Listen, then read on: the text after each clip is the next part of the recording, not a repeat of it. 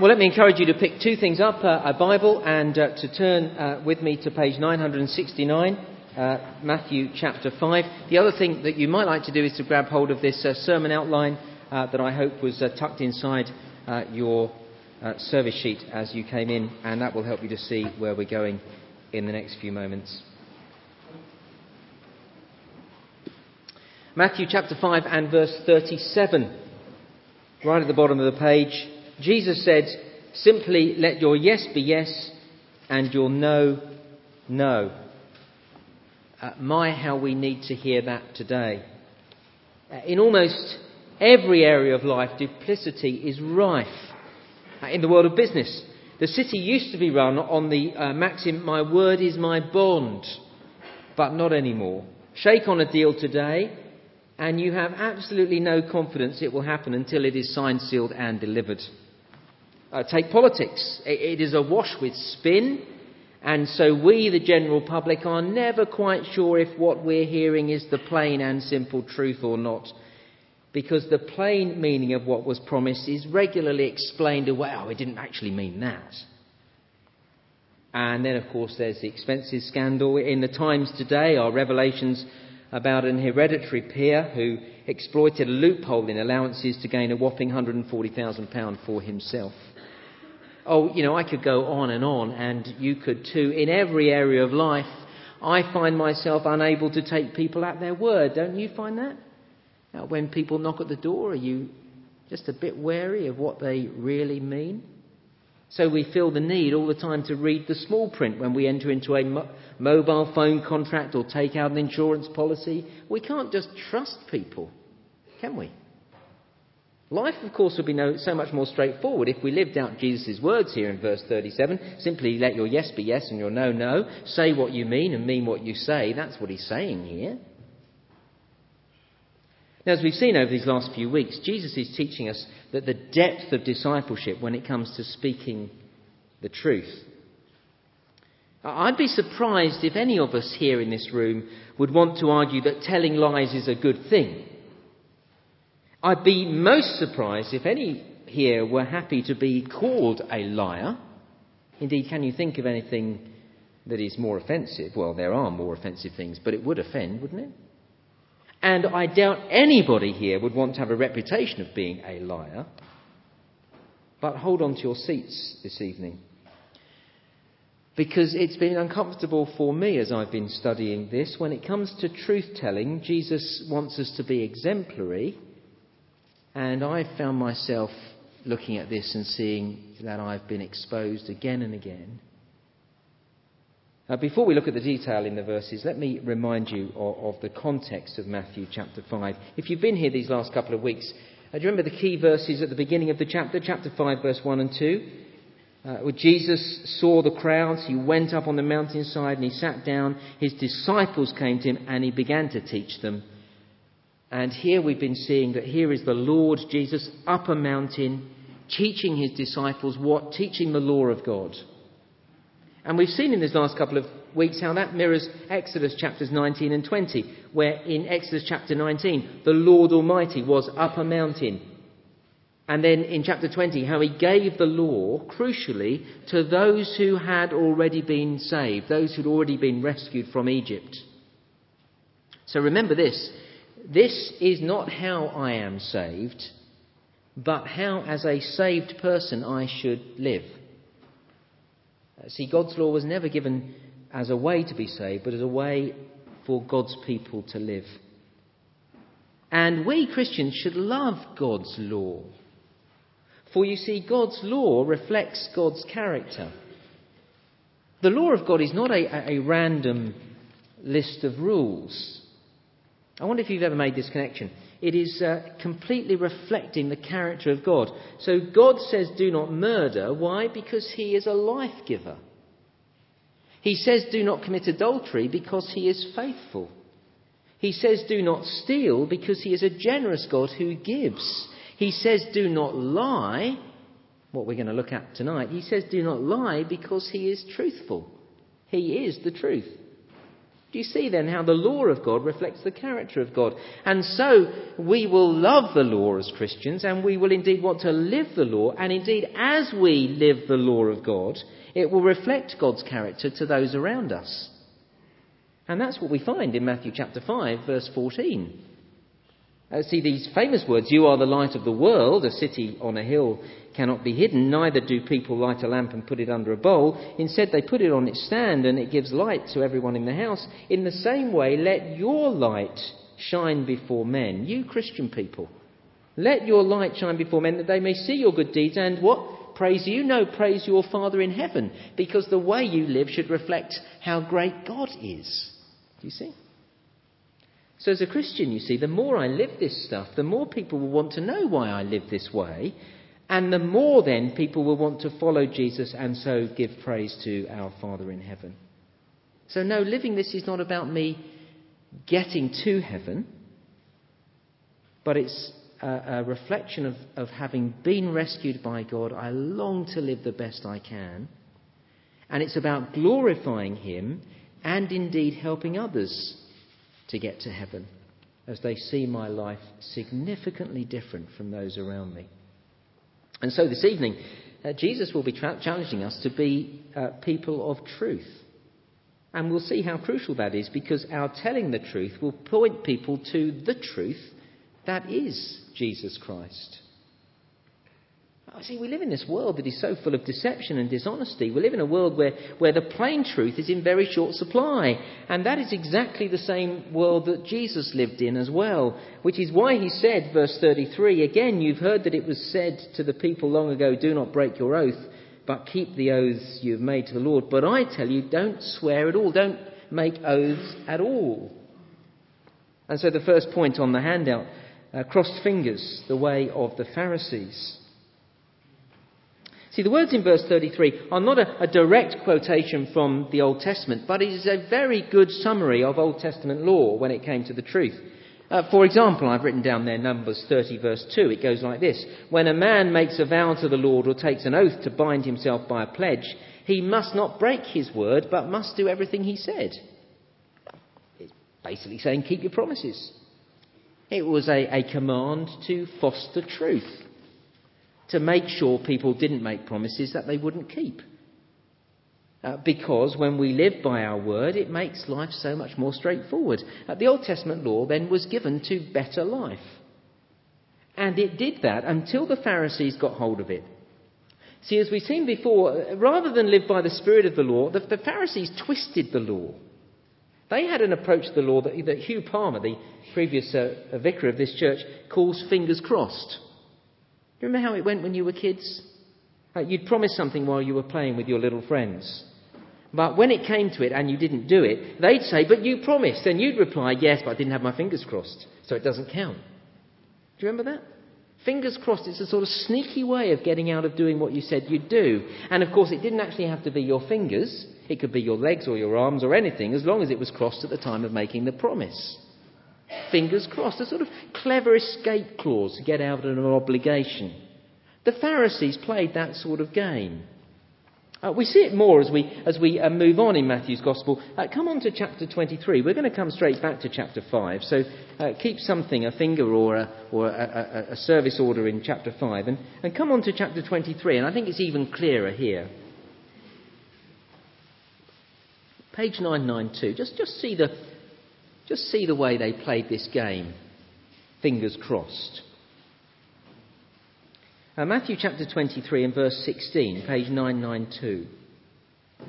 Jesus speaking to the, uh, to the Pharisees. Woe to you, blind guides. Chapter 23, verse 16. You say, If anyone swears by the temple, it means nothing. But if anyone swears by the gold of the temple, he's bound by his oath. You blind fools. Which is greater, the gold or the temple that makes the gold sacred? You also say, if anyone swears by the altar, it means nothing, but if anyone swears by the gift on the altar, he is bound by his oath. You blind men, which is greater, the gift or the altar that makes the gift sacred? How do you see the games they were playing? Uh, so you're, you're in discussion with a Pharisee, and he says, I promise you on the temple that I'll support you in this, temp- in this decision. That sounds tremendous. But it wasn't worth the paper it was written on, you see, verse 16. If anyone swears by the temple, it means nothing. But if the Pharisee promised by the gold of the temple, well, then he was bound to keep his word. Verse 16, but if anyone swears by the gold of the temple, he's bound by his oath. Now, do you just see how thoroughly complicated that makes life? Did the Pharisee promise by the temple or the gold on the temple, and which one is binding anyway? Why does he just say it as it is? When you say, if he promises, he promises. Now, it's that sort of thing that Jesus is dealing with as we go back to Matthew uh, chapter 5. And uh, you see, as we go back to chapter 5, Jesus is saying playing around with words like that has got to go. See, chapter 5, verse 34 don't swear, don't make oaths at all. Do you see the point? Deceitfulness or, or, or spin is out for the follower of Jesus Christ. Now, that probably means that some of us will have to change some habits that we've got into. So, you're late for work. You're late for work because you left late for work. What's the excuse? I got held up in traffic. Which technically is true, I suppose, because there was a slight hold up. There was a red light, just at the wrong time. But really, the truth of the matter is, you'd have been late, whatever the traffic, whatever the colour of lights, because you left late. And of course, you can justify your words. You can tell yourself that you never tell lies. You did tell the truth. You did get held up in traffic. You told the truth, but it's not really truthful, is it? You've just lied, haven't you? You see, think about it as I have done while studying this passage, and you realize you do it a lot more than you like to admit. So you're invited out to something you'd rather not go to. And when you have, in, uh, have no intention of going, you say, I'll make it if I can. No, you won't. You've already decided you won't go. And so, like the Pharisees, we, we, we play word games. And then we convince ourselves that we're, we're truthful people. We tell the truth. We persuade ourselves that we've kept God law, God's law, that, that we're honest people, really. But just like the Pharisees, we've missed the point of God's law. It's there to make us like God, the God who says what he means and means what he says. Oh, the Pharisees have made a mockery of the law. Do you see, uh, in chapter 5, verse 33, they would keep oaths that were made to the Lord. But they would feel no obligation to keep any other promise that they made. And look what Jesus says to that in verse 34. I tell you, don't swear at all, either by heaven, for it is God's throne, or by the earth, for it is his footstool, or by Jerusalem, for it is the city of the great king. And do not swear by your head, for you cannot make even one hair white or black. Jesus' points, do you get it? Whenever you make an oath, the Lord is involved. See, they were saying if I make a promise by, by the Lord, I've got to keep it, but not by anything else. Whenever you make an oath, the Lord is involved. Because He is involved in the whole of life. Do you see here? He's seated in heaven. The earth is His footstool. And even the colour of your hair and mine are determined by the Lord. Unless, of course, you use Grecian 2000, I suppose. But you get the point. God is Lord of all. Everything right down to the colour of your hair. And so our being truthful must pervade every area of life. Don't think that it's all right to be a little less truthful in some areas than others. It's not. God is Lord of your workplace. He is. So there are to be no dodgy dealings, no ethical gymnastics to justify your actions. God is Lord of relationships, so don't manipulate others with your words. And even down to sport. God is Lord of all. He's Lord of the sports field. So, Christians, no cheating, no diving in the penalty area, no saying the ball was in when it was out when it was in. That's just lying. Let's start calling it that, shall we? The Lord is Lord of all, so tell the truth all the time. That's what Jesus is saying. He's making it very, very plain and very simple for us. Now, before we move on to the second point, remember this is all about the spirit of the law. God's law was designed to reflect God's character. So, a word of caution don't use this teaching to excuse yourself to be blunt and rude either. You see, I can imagine someone going away from tonight and saying to themselves, Well, God tells us to tell the truth, and then using that to justify themselves and being thoroughly unkind to someone else and saying, I'm, I'm just telling you the truth, just doing what God told me. We do that sort of thing. That's again just twisting it, isn't it? Anyway, we are to tell the truth in love. We mustn't use this law as an excuse for being cruel or hurtful. Uh, so the first point, fingers crossed, uh, the way of the Pharisee. Uh, the second point, straight talking, the way of Jesus. We've seen it already there in verse 37. Simply let your yes be yes and your no, no. Jesus is saying, Christian, be a straightforward, straight talking person. It needs to be obvious what you're saying. Say what you mean and mean what you say. We should be people of honesty and of integrity, people whose word is our bond. Your yes be yes and your no be no. Is that what you're known for? Do people know that when you say yes, you mean it? Some years ago now, I organised a birthday party for my brother. It was, um, it was his 40th, so it was kind of a big, big birthday bash. And um, a fair number of people I invited didn't reply as the time was drawing closer, so I, I called them. I, I, called one couple that we've been friends with for years, but, but hadn't spoken to for a little wee while. We chatted away, caught up on all the news, and, and I said, well, well, are you coming to, uh, to David's birthday party? It would help me with the catering to know. Oh, yes, we'll be there, said my friend. I put the phone down and I said to Caroline, they won't come. And sure enough, they didn't. Oh, they're not Christians. But you see, some people are like that. They say yes, but you're never sure they really mean it. In fact, in fact, on the whole, you think they probably don't. The fact is, what they say bears no relation to whether they'll do it or not. That's not appropriate for the follower of Jesus Christ. We need to live transparent lives, to be people of truth, because God is truth. We need to be people who keep our word because God keeps his word.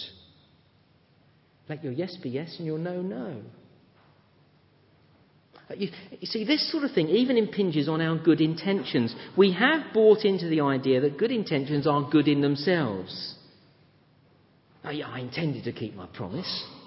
Oh, that's okay then. No, it's not. I intended to keep my promise is not good enough for the Christian.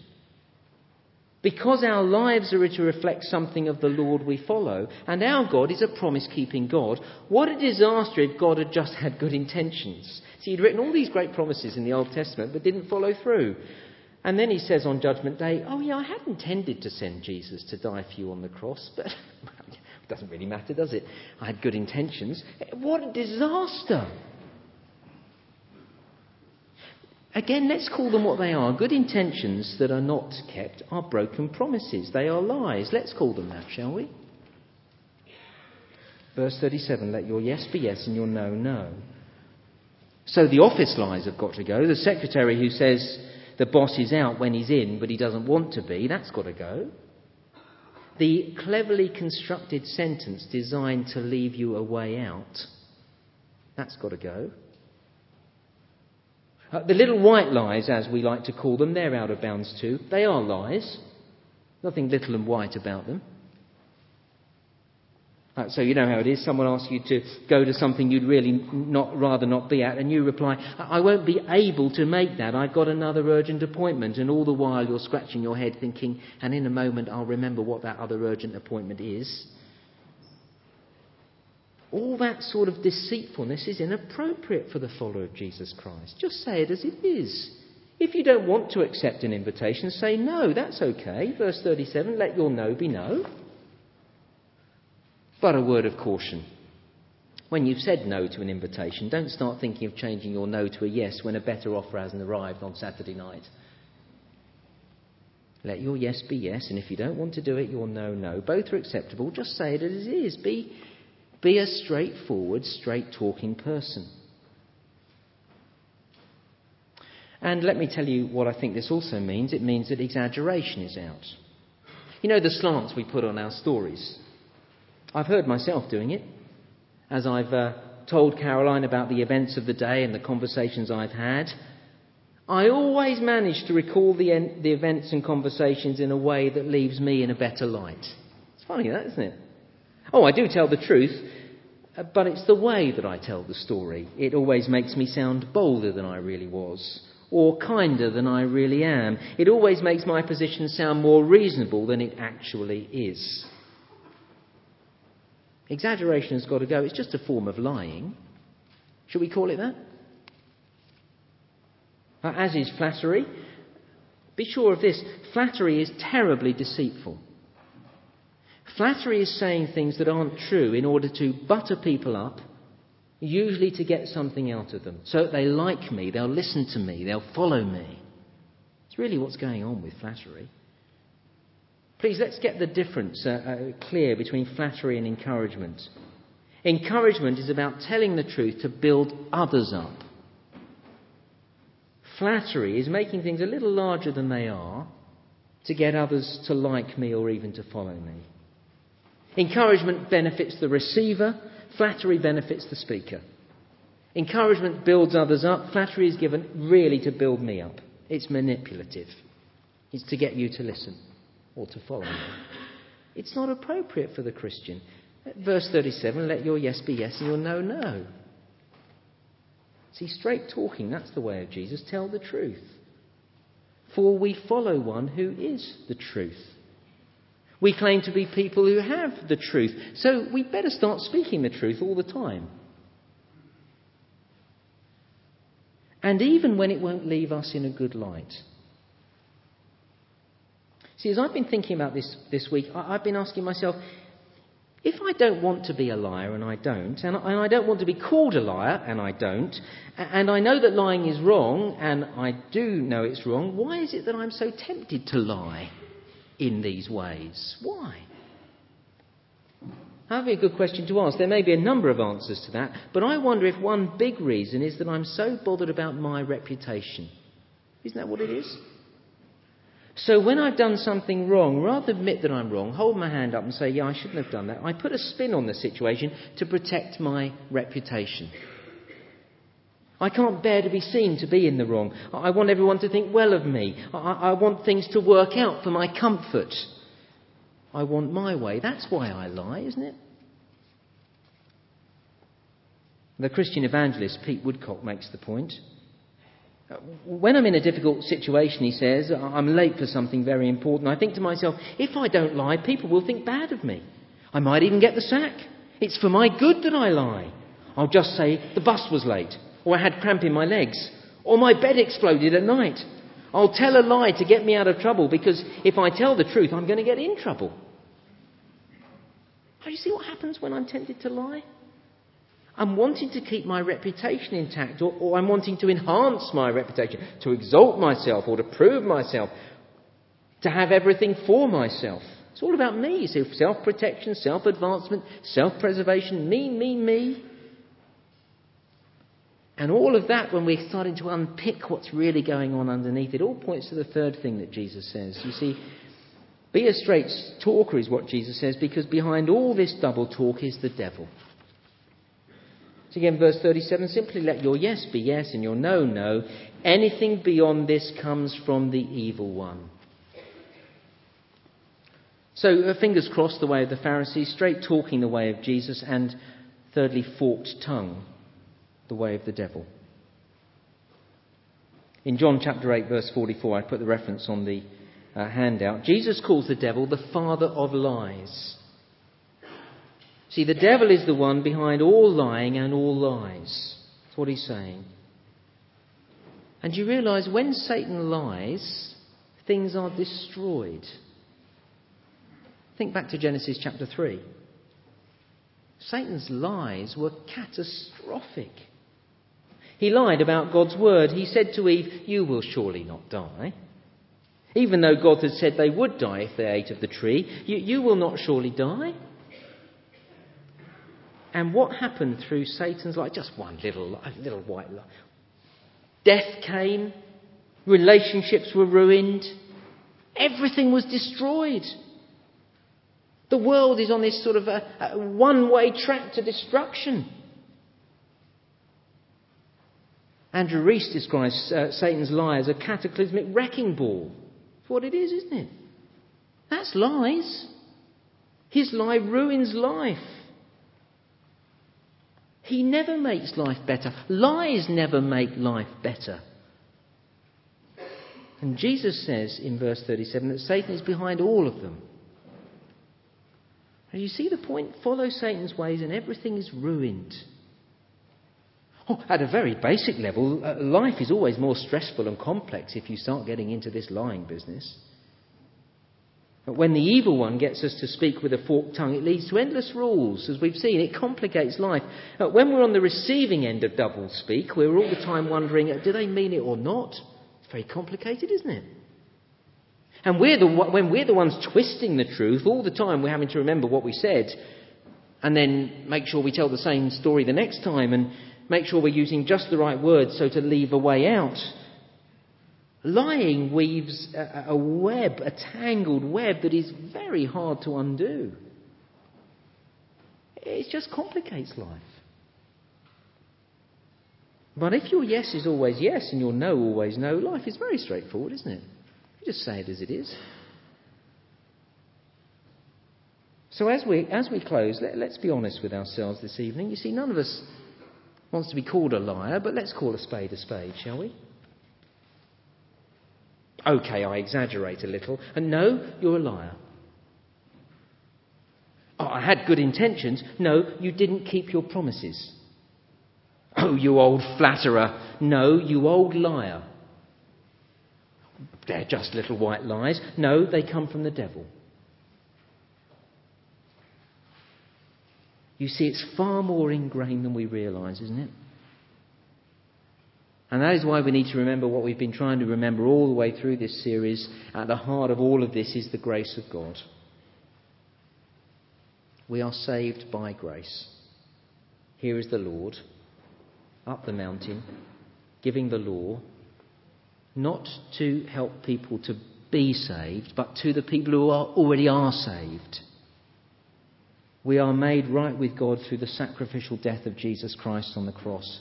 What a relief that is tonight, as once again we realize how sinful we are. If you are tempted as a Christian just to think, do I really need Jesus' death? I'm quite a nice person, aren't I? I hope all this stuff has done away with all that nonsense. No, we are thoroughly in need of the death of Jesus. And thank God that He sent Jesus to die for you. We should rejoice in God's grace and His free forgiveness this evening. We should celebrate the good news of the gospel. Now, this stuff doesn't make me a Christian. But here's the point as one who has been saved, as one who has benefited from the amazing death of the Lord Jesus Christ, as a Christian, I want to live this. Because you see, this is the depth of Christian discipleship. Let your yes be yes and your no, no. Rise above deceitfulness. And as we live this way in a world of duplicity, it will be noticed. And so Jesus says in chapter 5, verse 14, uh, 16, Let your light shine before men, that they may see your good deeds and praise your Father in heaven. Let's pray together.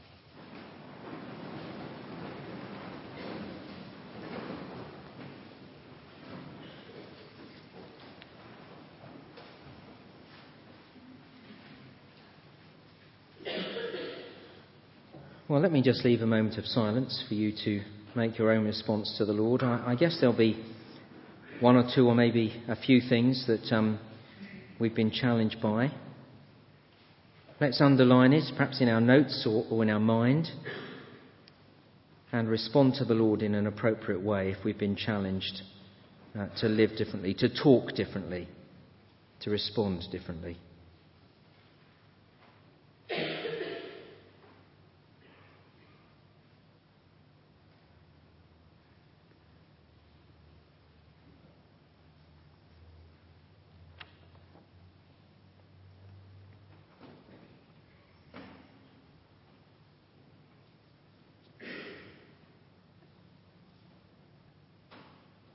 Our loving Heavenly Father, we sang just before we looked at your word this evening that the scriptures are true as steel, far more sharp than any sword. They pierce where soul and spirit join. We've known the truth of that tonight. And we pray that that piercing feeling would do two things. Firstly, make us run back to the Lord Jesus with great thankfulness for the gospel. And then, as we see the depth of our sin and the glory of the cross, um, that it would make us so thankful for all that you've done for us that we would long to be living differently in the future. May we be a people of honesty, of integrity, of straight speaking, speaking the truth, but always in love. Uh, may we be a community that is known for living that way. And we pray that as we do, increasingly speak the truth in every situation we find ourselves in, because you are Lord of all, that people would want to know why we live that way and that they would run themselves to the Lord Jesus and glorify you, our Father in heaven, in whose name we pray. Amen.